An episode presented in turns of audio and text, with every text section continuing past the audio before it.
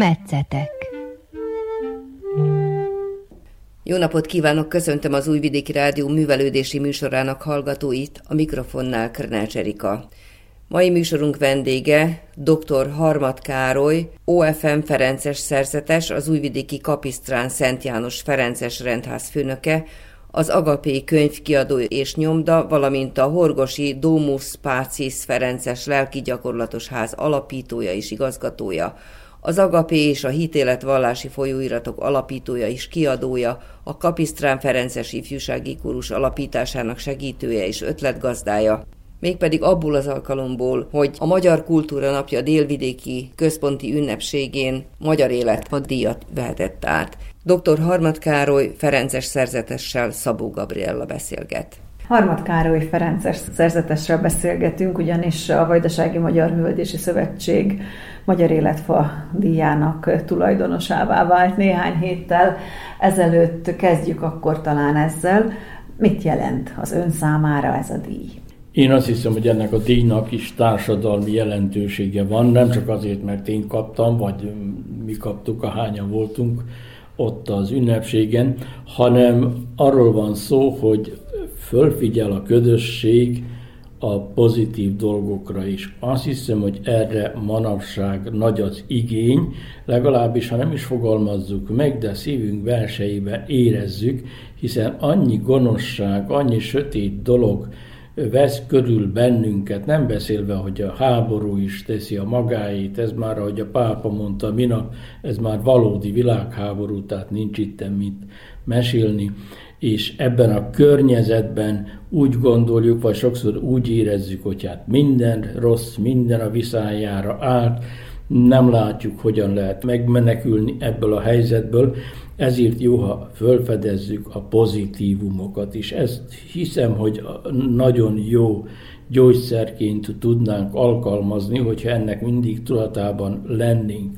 Hát ezzel én sem dicsekedhetek, én sem vagyok mindig tudatában, de nagyon igyekszem észrevenni, és minden nap hálát mondani a Jóistennek, minden apróságért. Itt lehet az, az, hogy megsimogathattam egy kiskutyust, vagy megöleltem a házőrző kutyámat, vagy, vagy éppen egy kismadárka énekelt az ablakom alatt. Tehát annyi apróság van, amit nem veszünk észre, és közben ezek fölvidítják, szebbé teszik az életünket. Úgy szintén a jónak a felfedezése, hogy el, felfedezzük azt, hogy a másiknak is vannak talentumai.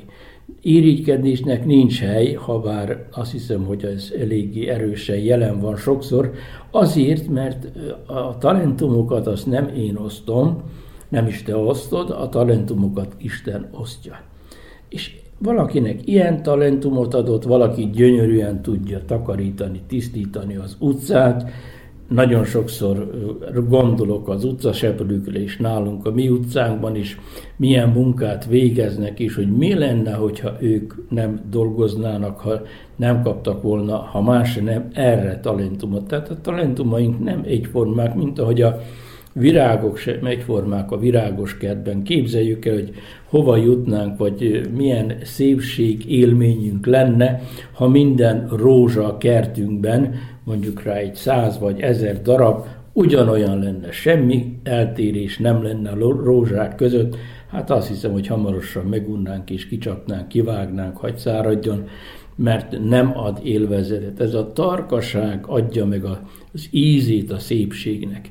És ez az, amit azt hiszem, hogy itt a közösségben is mindig észre kell vennünk. A szélesebb közösségünkben is, a kisebb közösségekben, a családi közösségekben is. Vegyük észre, hogy annyi jó is, jó ember is körülvesz bennünket. Csak az a kérdés, hogy mi mit tudunk szikraként kipattintani a saját szívünkből, vagy más embernek a szívéből.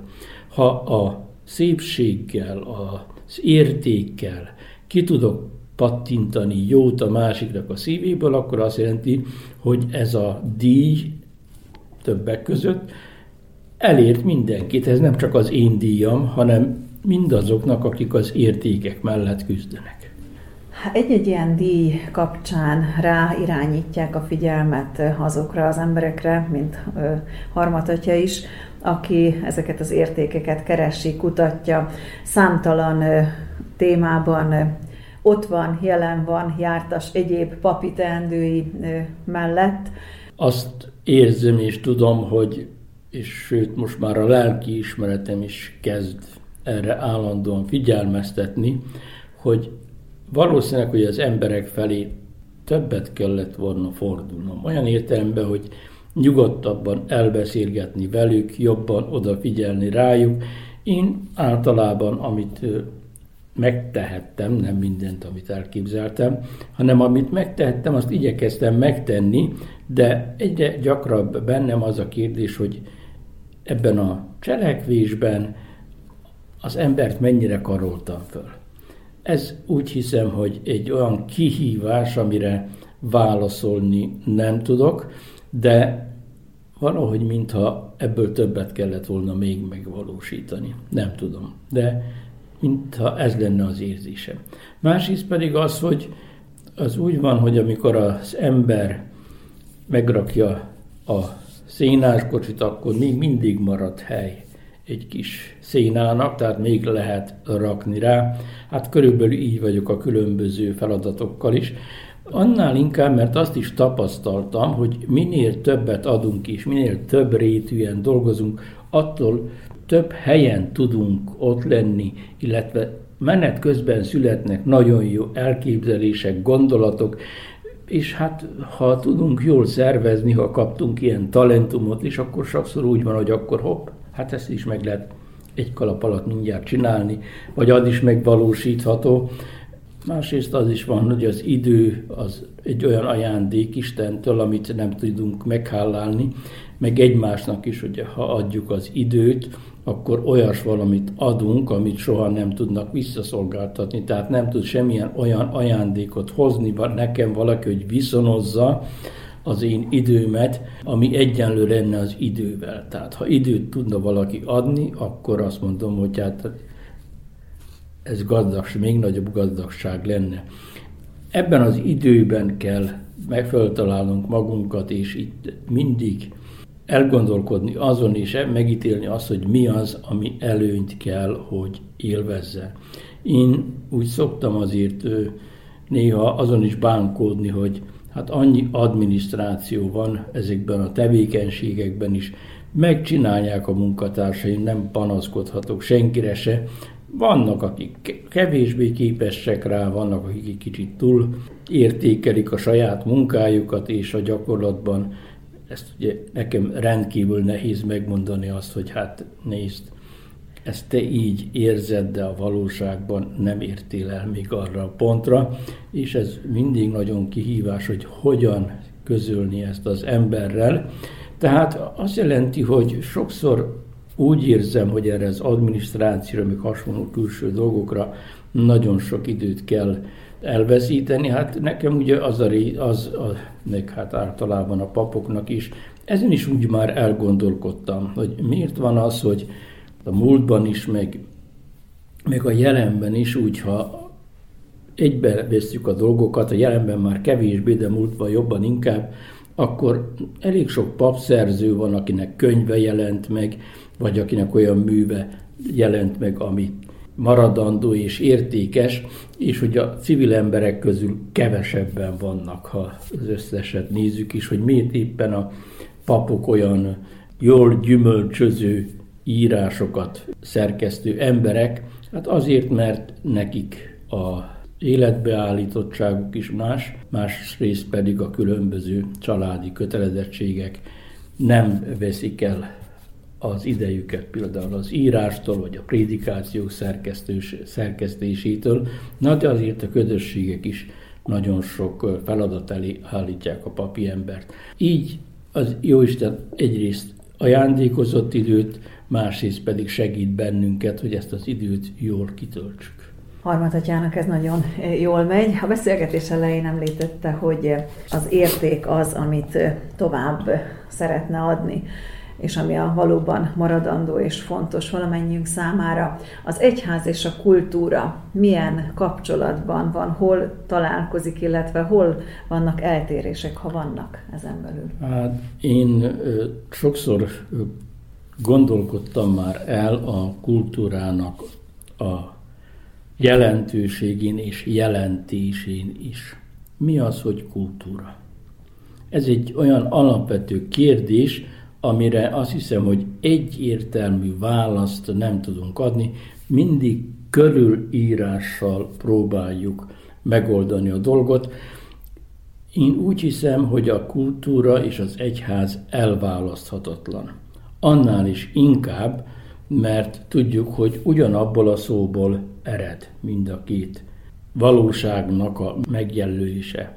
Az egyház a kultusszal foglalkozik. A kultusz, ha szó szerint vesszük, az az Isten dicsőítése. És a kereszténységben a kultusz azt jelenti, hogy a mindennapok Istenének a dicsőítése. Tehát szebbé akarom tenni a cselekedeteimmel, alkotásaimmal, különböző értékek bevonásával az emberek életébe ezt a valóságot, és így akarom megdicsőíteni az Istent. Tehát így akarom ezt a kultuszt, ezt az Isten dicsőítést megvalósítani. Másrészt pedig azt is tudjuk, hogy a kultúra művelést is jelent.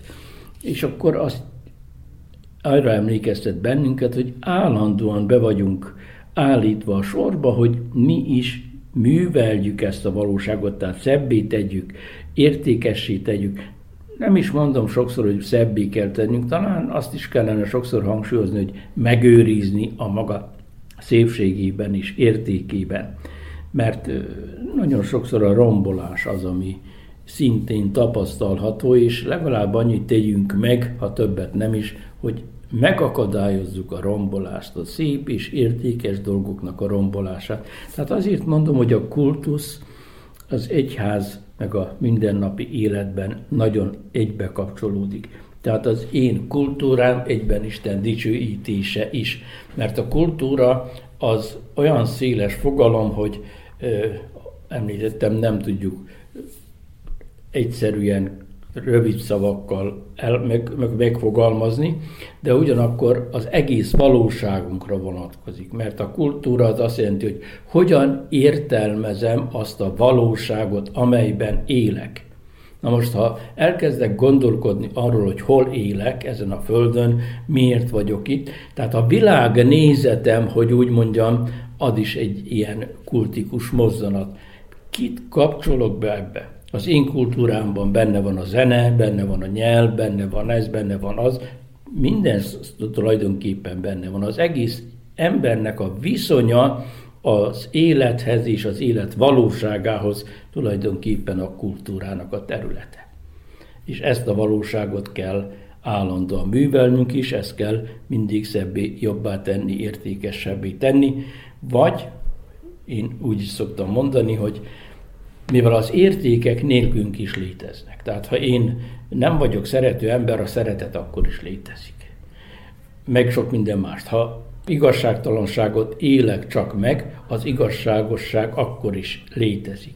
Tehát az a kérdés, hogy én ezt az mindig létező igazságosságot, vagy ezt a mindig létező szeretetet be tudom-e emelni az életembe? Ezeket az értékeket kívülről kapjuk. Ez egy nagyon érdekes dolog. De tehát nem mi vagyunk a, a szépségnek például, nem én vagyok a teremtője, és nem is Michelangelo volt a teremtője. De az, hogy ő be tudta emelni, és akkor meg, megnézte azt a nagy kőtömeget, és akkor ott volt előtte a szobor már. Még el se kezdett dolgozni, már, már az benne volt, tehát az a lélek, a szelleme, az már átjárta ezt a kemény követ. Tehát mennyire tudom beemelni és megengedni, hogy az értékek bejöjjenek az életembe. És amikor azt mondjuk, hogy valaki kulturáltan viselkedik, mondjuk rá, mert úgy ott is a kultúra szó jelentkezik, az is, azt is jelenti, hogy tehát milyen hozzáállást, hogyan tudom értékelni a mellettem lévő embert. Taposom, vagy szépen elismerve fogadom el.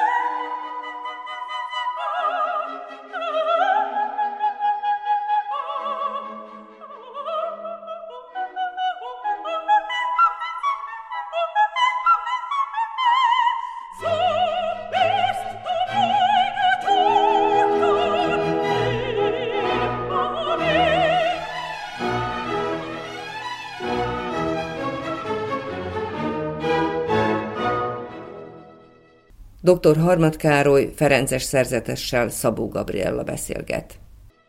Úgy tűnik, vannak azok, akik művelik a kultúrát, és vannak azok, akik templomba járnak. És a kettő nem találkozott mindig, vagy valahogy úgy gondolták, hogy annak a fajta kultúrának nincs mindig helye az egyház vagy a templom közelében, vagy a vallásos élet közelében, mintha mára már ez a szakadék egy kicsit csökkent volna, viszont azt meg látjuk, hogy az egyház is válságban van, ha mondhatjuk ezt így, főleg Európában, és hát a kultúra is válságban van. Hogyan kell, hogyan lehet kezelni ezeket a válságokat, hiszen az emberek azok ugyanazok. Igen, ezek nagy válságok, hiszem, hogy Európában is, vagyis elsősorban Európában a gond attól kezdve, ott kezdődik, hogy föl lettek cserélve az értékek. Tehát a szellemi értékeket, és, a, és akkor mondjuk a lelkieket is, korunk embere nem sokra becsüli, vagy semmire. Nézzük csak még ezt egyszerű példán. Ha valamidőnek az értékéről akarunk beszélni, vagy kérdezni az embereket, akkor azt szerint kategorizálják, hogy mi mennyit ér, hogy mennyibe kerül. Tehát a pénz alapján, tehát egy, egy anyagi valóság alapján akarják csak az életet, meg a helyzetet megítélni. Most a válság is az egyházban is, és hát a vallásban is, tulajdonképpen az én meglátásom szerint akkor kezdődik, amikor én a torz embert teszem előtérbe. Mert torz, az ember torzá válik abban a pillanatban, amikor nem látjuk mind a három dimenzióját. Tehát amikor nem veszük észre, tehát azt, hogy valaki test is, hogy valaki lélek is, és valaki szellem is. Tehát ez mind a három együtt jár. Na most, ha elvonatkoztatjuk belőle a szellemet és a lelket, akkor mi marad? Marad a test, és csak arra gondol. Ez csak egy kis része az emberi valóságnak.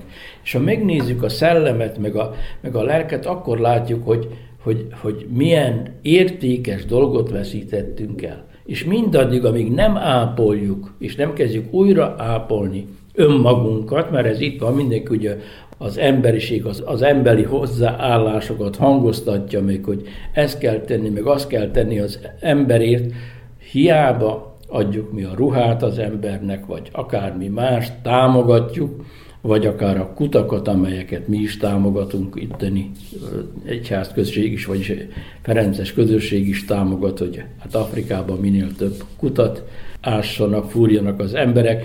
Azt, hogy mi hiába tesszük, ha nem gondolunk az egész emberre. Az egész ember jobban kell, hogy érezze magát. Ahhoz, hogy az ember jobban érezze magát, azt nem tudjuk megoldani azzal, hogy most veszünk neki egy kilós csokoládét. Hát ez nem fogja jobban érezni magát, sőt, sokszor sokkal rosszabbul. Tehát valami olyat, ami táplálja a lelket is egy időben. Na, ezek a táplálékok hiányoznak, és ott, ahol nincs kultúra, mert a kultúra az értéket, az igazi kultúra értéket teremt, ott aztán gondok jelentkeznek. A másik nagy kérdés pedig az, hogy mennyire tudjuk összehangolni az etikát, meg a mindennapi életünket. Ez pedig megint a hitnek és világnézetnek a kérdése. Mert ha azt mondom, hogy az ember a legnagyobb érték ebben a valóságban, a kulturális valóságban, akkor nagyon sokszor ugyanott vagyok, mint amikor tagadom az embernek a teljességét azzal, hogy csak a testre figyelek oda, vagy csak a szellemre, vagy csak a lélekre, de általában csak az elsőnél szokott lenni, hogy arra szoktunk odafigyelni. Ha én a, azt mondom, hogy én vagyok a legnagyobb valaki, máma pedig azt hangoztatják, ne feledjük el, hogy mennyire félrevezetik az embereket. És ezt megesszük, ezt az emberek itt a mindennapban is lenyelik ezt a félrevezetést, nem is gondolkodnak el azon, hogy velük mit csinálnak, egyszerűen nem gondolkodnak mélyebben, és akkor megtörténik az, hogy azt mondják neki, hogy ne, nézd, te mindent tudsz, megvalósítatsz, nézd meg milyen gyönyörű ez a sziget, elmehetsz, turisztikai, semmi pénz, egy kicsit lemondasz, van, akkor ugye bemagyaráznak neki nagyon sok mindent. Tőled függ, ha akarod, meg hányszor halljuk ezt, ez nem így van. A valóság az, hogy mi is függünk valamitől, mi azt mondjuk keresztények, hogy valakitől. az Istentől függünk. Tehát nem léphetek én föl, és nem ítélhetek úgy, ahogy nekem ez tetszik. Ezt hívjuk ugye szabadosságnak. A szabadosság az egészen mást jelent. Tehát nem léphetek föl, ahogy nekem tetszik, hanem ahogy én jobban beteljesülök. Na most ki a megmondója, hogy mi a jobb, vagy mi a szebb? Hát mi azt mondjuk, hogy ennek a megmondója csak is az lehet, aki engem, embert megteremtett, megalkotott, vagy ilyennek elképzelt. Mondjuk, mondhatjuk, ahogy akarjuk, mert a különböző módok még nem azt jelentik, hogy akkor nem, hogy valamit tagadunk, csak a módozatokat máshogy mutatjuk be. Na most, ha én, nekem azt mondja valaki, hogy te mindent tudsz, akkor én vagyok a kisisten, vagy mondjuk, ahogy akarjuk, és akkor minden. Amit én mondok, az a törvény, az a helyes, az az etikus, és közben azt is láthatjuk, hogy bennünk is van egy mechanizmus, amely ebben bennünket sokban fékez. Az pedig a lelkiismeretünk. A lelkiismeret az egy olyan valami, mondhatnánk úgy is, hogy egy belénk dobott isteni darab. Mondhatnánk. Nem bírunk kihatni rá. Én hiába akarom lecsillapítani a lelkiismeretemet, ha valami rosszat tettem, nem bírom.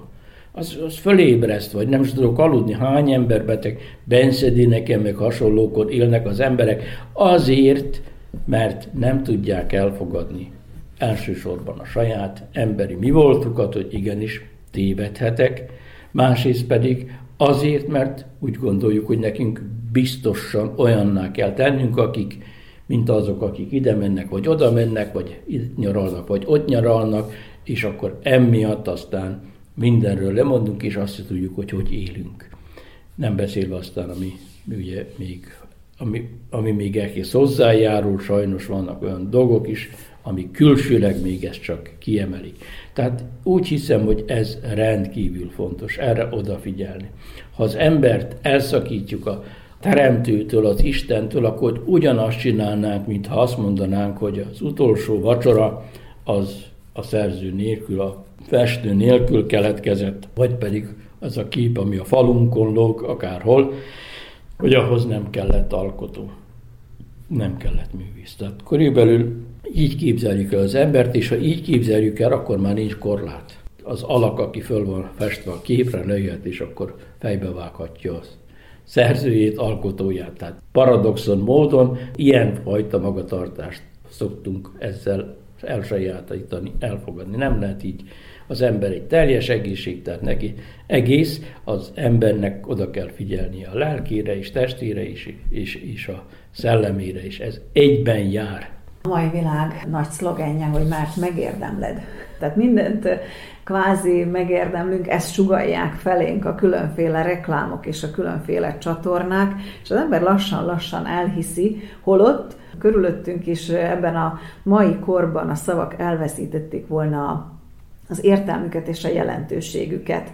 Talán a vallástól is, vagy a vallásosságtól is ezért távolodtunk el, mert egyszerűen nem akarjuk befogadni, nem akarjuk elhinni, hogy az, az valóban úgy van. Kicsit az ember ellustult, az igényei csökkennek, nem keres többet. Tehát nincsenek olyan megmozdulások, meg olyan ösztönzések, amelyek arra ösztönöznék az embert, hogy keressen többet, hogy, hogy ne elégedjen meg azzal, amit elért. Na most, ha ezzel, ezzel a logikával dolgozunk és állunk a dolgok elé, hogy hát megérdemelted, akkor mi magunkat egyszerűen leblokkoljuk. Mert mi az? Tehát az, ami a tied, annak alapján megérdemelted. És akkor, ha többet akarnák megvalósítani, azt már nem tudom, mert azt nem érdemeltem meg. Ez is egy ilyen logika, és egy dolog, amiről el kellene gondolkodni. Viszont mi azt is megtapasztaljuk, ha mélyebbre megyünk, hogy mit érdemeltem én meg. Azt, hogy kapjak egy díjat azért, mert jól beszélek öt nyelvet, vagy tíz nyelvet, vagy az a valamikori bíboros, aki állítólag öt, öt nyelven beszélt, vagy értekezett. Honnan van neki ez a képessége? Tehát te érdemelted meg? Te kaptad, hogy azt meg tudjad csinálni. Tehát én az én munkám, munkáimról is ezt mondom, ez nem az én érdemem. kaptam talentumot. És akkor Jóisten azt mondta, azt mondja ugye ezzel, hogy adott nekem, és arra emlékeztet, hogy na, akkor ezzel kezdjél valamit. Én úgy is szoktam mondani a vallási meggyőződésemből kiindulva, hogy azt mondja Jóisten, hogy az én kezem vagy. Például, a, ha lurkó gyerekeket nézem, lurkóházak, de az akár melyik téren lehet. Te vagy most az én kezem, ezt kell megtenned, vagy azt kell megtenned. Tudod, hogy nekem nincs fizikai kezem. Tehát én általad, ember által dolgozok. Te általad is, meg a többiek által is, akikkel találkozom, meg mi. És ha, ha ezt így fogjuk föl, akkor egészen máshogy ítéljük a dolgokat. Tehát akkor nem érdemeltem meg, hanem van valaki, aki fölfigyelt rám, és úgy gondolta, hogy na, ebbe a bödönbe ennyi meg ennyi zsírt bele tudunk tenni, és ez meg fog maradni értékként. Itt vagyunk. Tehát nem érdemeltük meg. Kaptuk, és hálásak kell lennünk azért, hogy kaptuk. Én azt is szoktam emlegetni, hogy engem nem kérdezett meg senki, hogy tolókocsiba akarok-e maradni, meg, megszületne erre a világra, és tolókocsiban leélni az életemet. Vagy pedig egy Helen Keller szerint vakként és, és siketként. Ezt nem kérdezte tőlem senki. Tehát ezt kaptam. Ezeket, amit a díjat is, amiért kaptam, ezt nem önmagamért kaptam, hanem azért, amit rajtam keresztül a Jóisten megvalósított, az én teremtőm, az én alkotóm, nevezzük, hogy akarjuk. Ő van benne, ő bennem, mindenkiben, ő működik bennünk. Én önmagamban nem, én jöttem ötven, hatvan, száz, ki tudja hány év alatt, itt vagyok, addig itt vagyok, ideiglenesen, ugye Szent Péter azt mondja, hogy mi zarándokok vagyunk ezen a földön, és az egyház is a zarándok egyházról beszélt, tehát valaki engem ide tett, adott ilyen és ilyen adottságokat, képességeket, és azt mondta, hogy na most dolgozzál. Vagy nem, hogy dolgozzál, hanem mondjuk egy szép kivétel, mert a dologról ugye mindig az jön, hogy jaj, az nehéz, nem nehéz, ha azt csináljuk, amit ez tulajdonképpen ez is egy része válasznak arra, amit mondtad, hogy hogy lehet ennyi fajtát, ilyen sokfélét dolgozni. Hát úgy, hogy kaptuk ezt a belső ösztönzést rá. Tehát ez az, amit, amit kaptunk. Kaptunk talentumot, és nem megérdemeltük, hanem köszönettel elfogadjuk a teremtőnktől, és akkor úgy dolgozunk vele. És egész más az, én boldogabbnak érzem magam, ha így tudok dolgozni a talentumokkal. Amikor azt mondhatom, hogy ezt azért kaptam, hogy megosztom másokkal.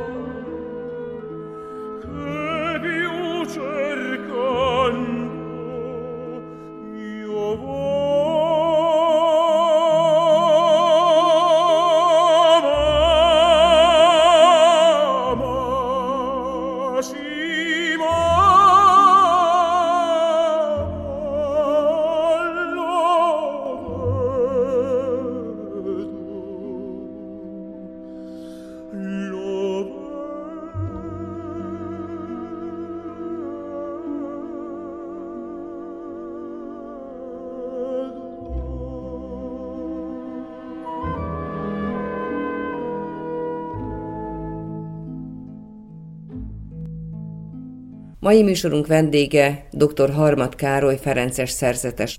Hosszú évszázadokon keresztül jöttek össze, vagy teremtődtek meg azok az értékek, amiket napjainkban olyan könnyedén lerombolnak sok esetben.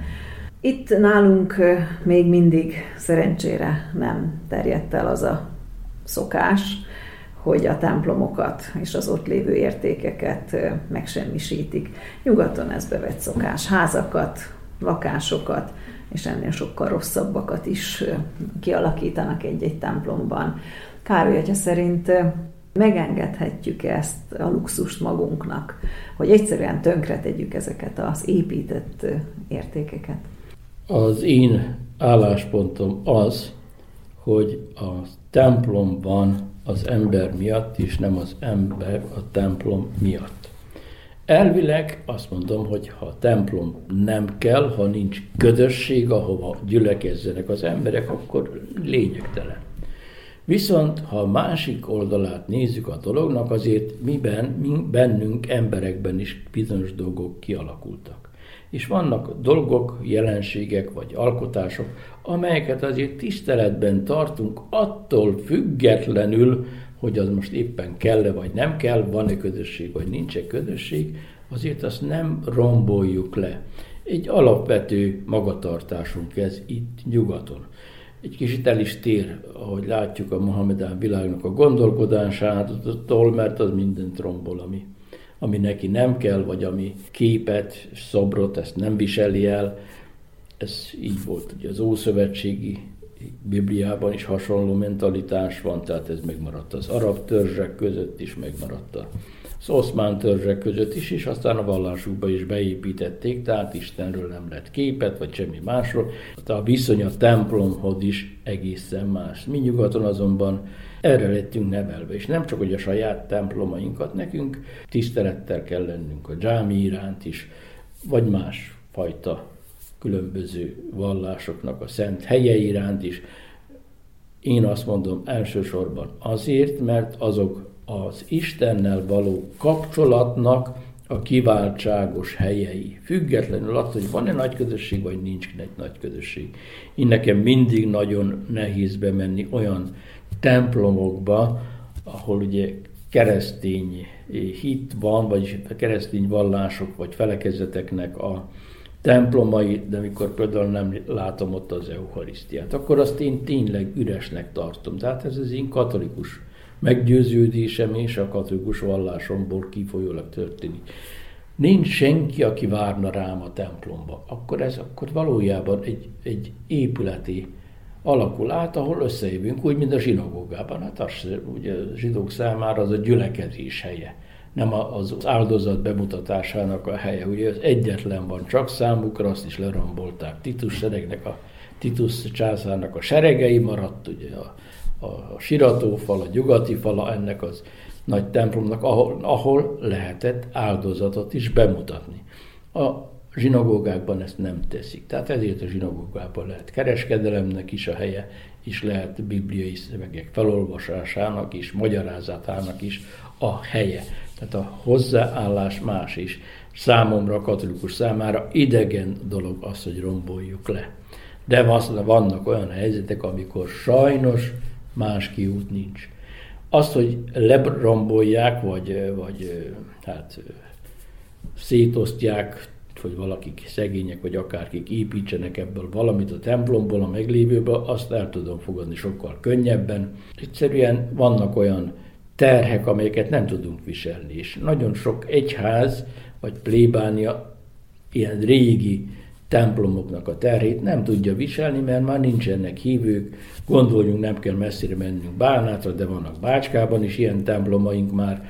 Most mit nézzük, őrizzük, és akkor csak szívják ki az embereknek a zsebéből a pénzt, mert ezt valahogy fönn kell tartani, ha más nem. Tehát ilyenkor azt mondom, hogy szabad lenne lerombolni azzal, hogy ezeket a maradványokat vagy téglákat tényleg átépítve valahova újra hasznosítják. Tehát ez lehet, hogy sok családnak segítség is lenne, vagy néhány családnak néhol, ahol ebből ők egy kis házikót is, vagy házat is meg tudnának építeni.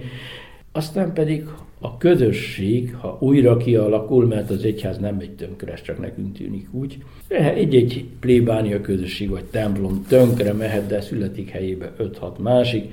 A Jóisten azt mondja, hogy még a kövekből is támaszt Ábrahámnak fiakat, tehát ezben, ez engem úgy különösen nem izgat, engem az izgat, hogy én miattam megy tönkre, ez jobban izgat. Mert innen kezdődik az egész, és ezt, ezt látjuk, ha én meggyőződéssel, mély hittel teszek tanúságot a hitemről, akkor nem, nincs az az erő, amely az embereket megakadályozná, hogy hozzám jöjjenek. Ezt látom állandóan, az ilyen különböző önhivatott profiták, még nem tudom mi, ezekkel is nagyon sokan csatlakoznak. De ezekből sajnos néha nem helyes, de egy erőárad, egy, egy képesség, valami van bennük, és ott hozzájuk mennek, tehát azt hiszem, hogy itten nekünk is sok feladatunk van, és számomra ez az állandó kérdés, hogy mit tudnák még tenni, ami által Istenhez vonzanám az embereket, mert a kereszténységben ez a legfontosabb. Nem az, hogy egy pap hogy prédikál, meg milyen tudós ember, meg milyen bőrszavakkal, hanem az, hogy mennyire tudja hitelesen élni az emberek elé Jézust. Fogyunk, ezt nem kerülhetjük meg, az adatok és a tapasztalás is azt mutatja, hogy a vajdasági magyarság fogy. A katolikus, illetve az egyházi iskolák mentség lehetnének-e arra, hogy magyar szellemiségű, valódi értékeket szem előtt tartó intézményeket hozzunk létre? Ez segíthetne-e abban, hogy az itt lévő vajdasági magyarság fölemelkedjen, nagyobb célokat el tudjon érni esetleg? Látva a folyamatot, azt mondom, hogy ha mi meg tudjuk őrizni, vagy valamilyen módon megállítani, az, amit most szú módjára rágja szét az itteni törzset, magyarság törzsét, akkor valamit tudunk tenni. Más azt hiszem, hogy nem megy. És az a gond, hogy itt már hiányoznak a az értelmiségiek. Tragikus ez, amit, amit látható. Hol vannak az értelmiségiek? Hol vannak, mit csinálnak? Hát világos, hogy vagy a piacon árulják a körtét, vagy nem tudom micsodát, mert meg kell élni, az is egyik. Másrészt pedig, hogy hiányzik az érdeklődés, hiányzik az igazi lelkesedés. Ezt is meg tudom érteni. Nagyon jól, mert ahhoz, hogyha én elkezdek lelkesedni, vagy kutatni az én tudomány területem, tudományos területemen, ahhoz nekem idő kell, erő kell, energia kell. A gyereknek még nincs mit ennie. Tehát ha én nem dolgozok és nem csinálom és nem gürcölök, a családommal mi lesz? Tehát annyi, annyi minden van, ami akadályoz bennünket abban, abban is, hogy az intellektuelek kifejlődjönek. Egy intellektuelnek mondjuk ráolvasnia is kell többek között. Na most mit, hogy tud olvasni, amikor nem keresi meg a mindennapra valót? Meg hát aztán a társadalmi hatásról nem is akarok beszélni, mert az szörnyen fájó dolog. Itt nem arra tanítják az embereket, hogy becsületes munkával szerezzék meg a dolgokat, hanem hát lopjál, törekedjé, üsd, vágd a másikat, ne hagyd magad, és akkor így. Ebből akarjunk mi. Tehát ez az egész minden ellene van az ilyen egészséges gondolkodásmódnak. Én azt mondom, hogy az az egészséges gondolkodásmód, mert az már kipróbáltatott a történelem folyamán. Vannak értékeink, amelyek, amelyek tartósabbak. Örök értékeink itten nincsenek, azokat mind úgy, ahogy említettem is, kívülről vesszük be, de vannak tartósabb értékeink is, amelyek kipróbált értékek és kipróbált erények, ezeket muszáj megtartanunk. Nem vagyok ezen a téren derülátó, hanem azt mondom, hogy ha megmentjük azt, ami van, már akkor rendkívül nagy dolgot vittünk végbe. Aztán, hogy valami újat hogy tudunk szervezni, na ez aztán nagyon nagy kihívás. A kiadói által is támogatja nem csak az egyházi sajtót, hanem a művelődési életet is sok esetben. Hogyan látja most a vajdasági magyar kultúra állapotát, helyzetét, irányát? Az, ami, ami, aminek szoktam örülni, azok a különböző rendezvények. Itt nem csak arra gondolok, amelyek csak kultúrára vonatkoznak, néptánc vagy hasonló dolog, hanem például arra is, amik a különböző kolbásznapokra, még nem tudom mire vonatkoznak, arra is szoktam gondolni, az is része az életünknek. Na most ezt mind szépséggel, tudással, odafigyeléssel csináljuk meg, akkor ebből a mindennapból is sokat tudunk meríteni. Egyik munkatársam éppen a napokban mutogatta a fényképén, hogy hát hogy oldották meg egyik helyen a külső asztalt, és hogy milyen szépen kitalálták, hogy a biciklit átfestették, csak a váz, gumi nélkül, kormányra meg az ülésre áttettek egy lapot, az volt az asztal. Aztán elmondott még pár dolgot, hogy mi mindent tettek, ez nem nagy falu, és én csak úgy örömmel hallgattam, hogy ezek az emberek mire voltak képesek. Akarták és megcsinálták, és képesek voltak. Hát ez az, ami, ami, ami kell, hogy amit tudunk így a kultúránkból fölvet, fölvenni, és megvalósítani, ezt ne hagyjuk. Másrészt az, hogy amiért még ezt nagyonra értékelem, azért, hogy ez egy ilyen közösség erősítő kezdeményezés. Tehát minden ilyet mindig azt mondanám, hogy aláírok. Függetlenül attól, hogy ugye vannak visszaélések is, itten, ki tudja, mi minden történik, ilyenkor ugye az ember egy kis alkoholt megiszik, meg ezt, meg azt, és akkor más is történik, de alapjában véve ezek nemesítik a lelkünket.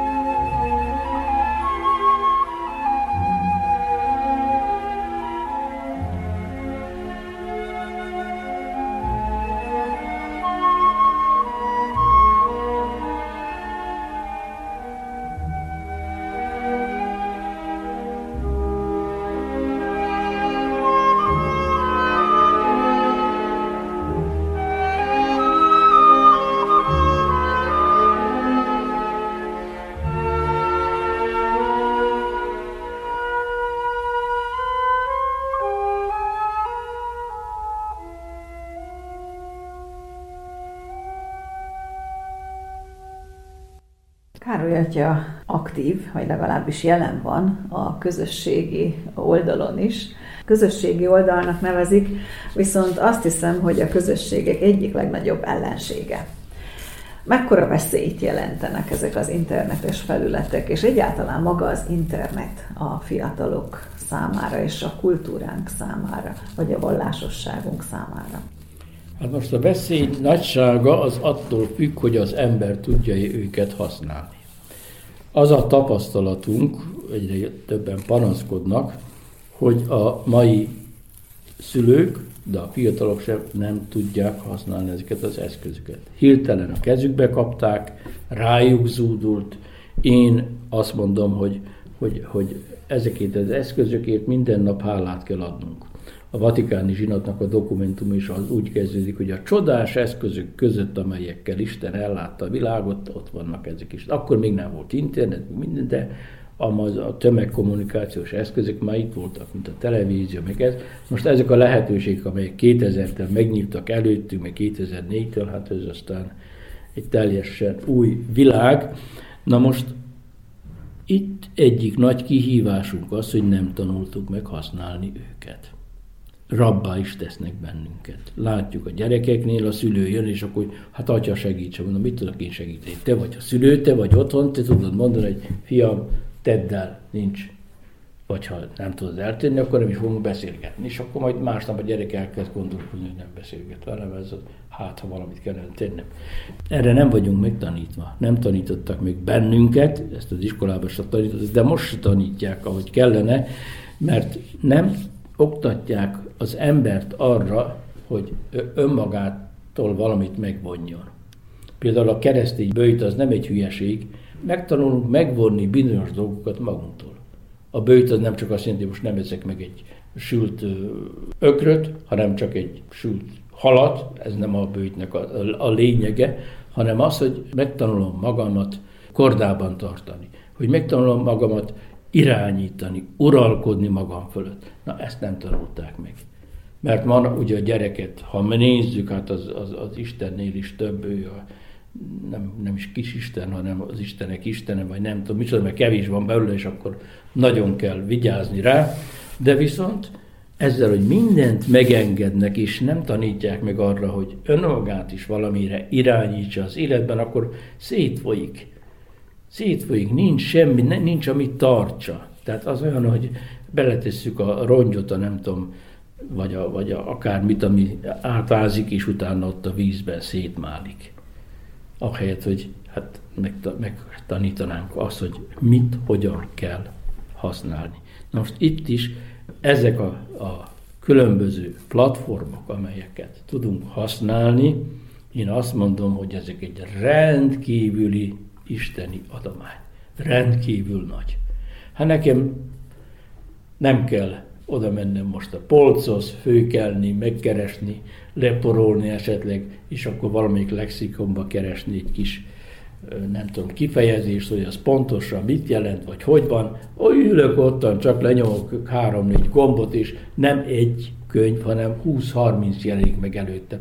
Na most megint itt a másik dolog, hogy megítélni, nem tudjuk megítélni, hogy mi az értékes, mi nem. Ezt nem fogjuk tudni megítélni, ha már nem hoztuk magunkkal az iskolából, vagy otthonról. Ezért az iskolában rendkívül oda kellene figyelni arra, hogy a médiumokat hogyan tanítják a gyerekekkel, vagy egyáltalán tanítják-e.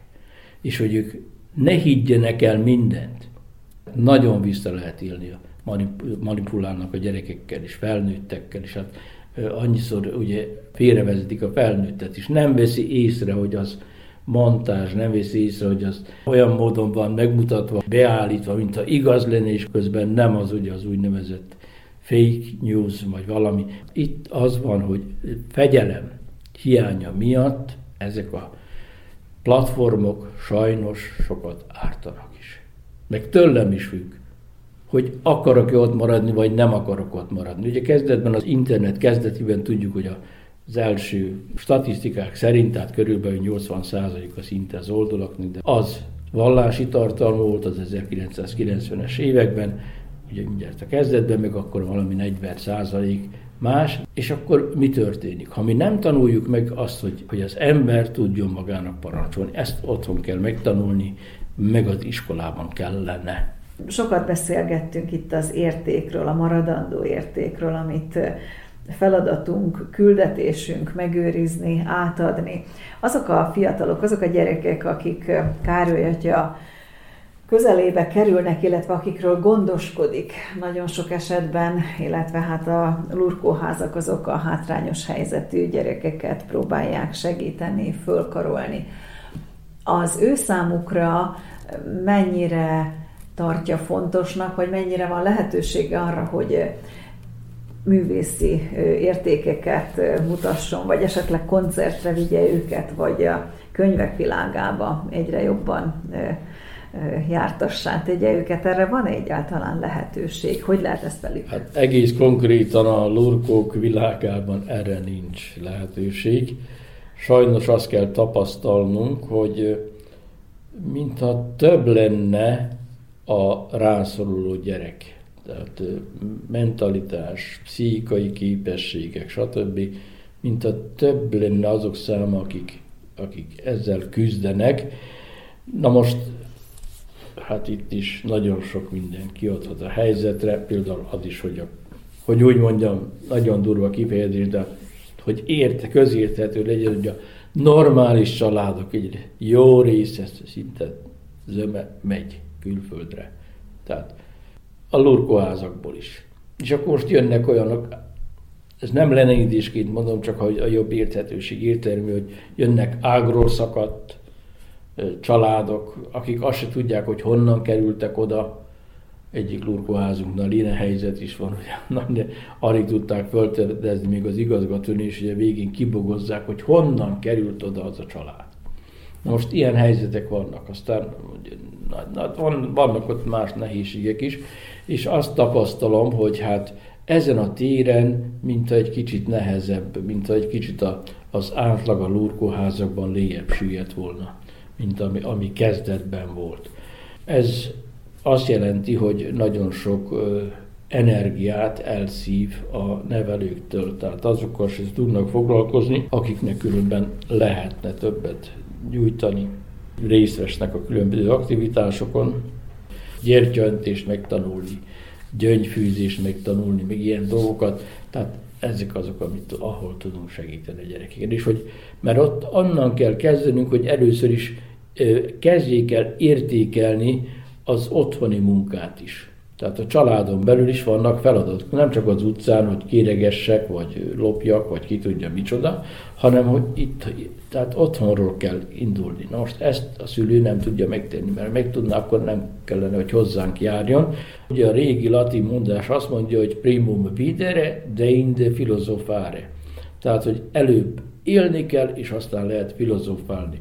Tehát, hogy először is azt, amit a mindennaphoz kell, először be kell magolni a szorzótáblát, és aztán majd meglátjuk, hogy mit tudunk alkotni.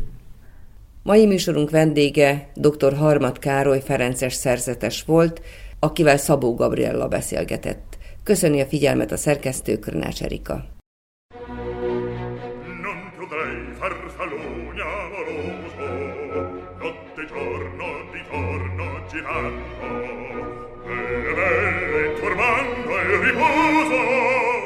Narcisetto adocino d'amor, belle belle formando il riposo, Narcisetto adocino d'amor. Non più avrai questi bei pennacchini, quel cappello leggero e galante, quella chioma, quell'aria brillante, quel vermiglio non è suo color, quel vermiglio non è suo color, non piovrai quei pennacchini, quel cappello, quella chioma, quell'aria brillante. Non piovrai farfallone amoroso, notte e giorno di torno girando, belle, belle, fermando il riposo, Narcisetto adocino d'amor. Belle, belle, fermando il riposo, Narcisetto adocino d'amor. Re guerrieri pa' farmacco, re non stacchi stretto sacco, schioppa e spalla, sciame al fianco, collo dritto, muso franco, un gran casco, un gran turbante, molto onor, poco contante, poco contante, poco contante. Ed invece nel fandango una marcia per il fango, per montagne e per valloni, colline di solioni, al concerto di trombone, di bombarde, di cannoni, che non ballen tutti i toni, all'orecchio fai fischiar, non piovrai quei pennacchini, non piovrai quel cappello, non piovrai quella chioma, non piovrai quell'aria brillante, non piovrai farfalloni amoroso, notte e giorno di torno girando, delle belle turbando il riposo, Narcisetto adocino d'amor, delle belle turbando il riposo, Narcisetto adocino d'amor. Cherubino l'inno alla vittoria, alla gloria militare.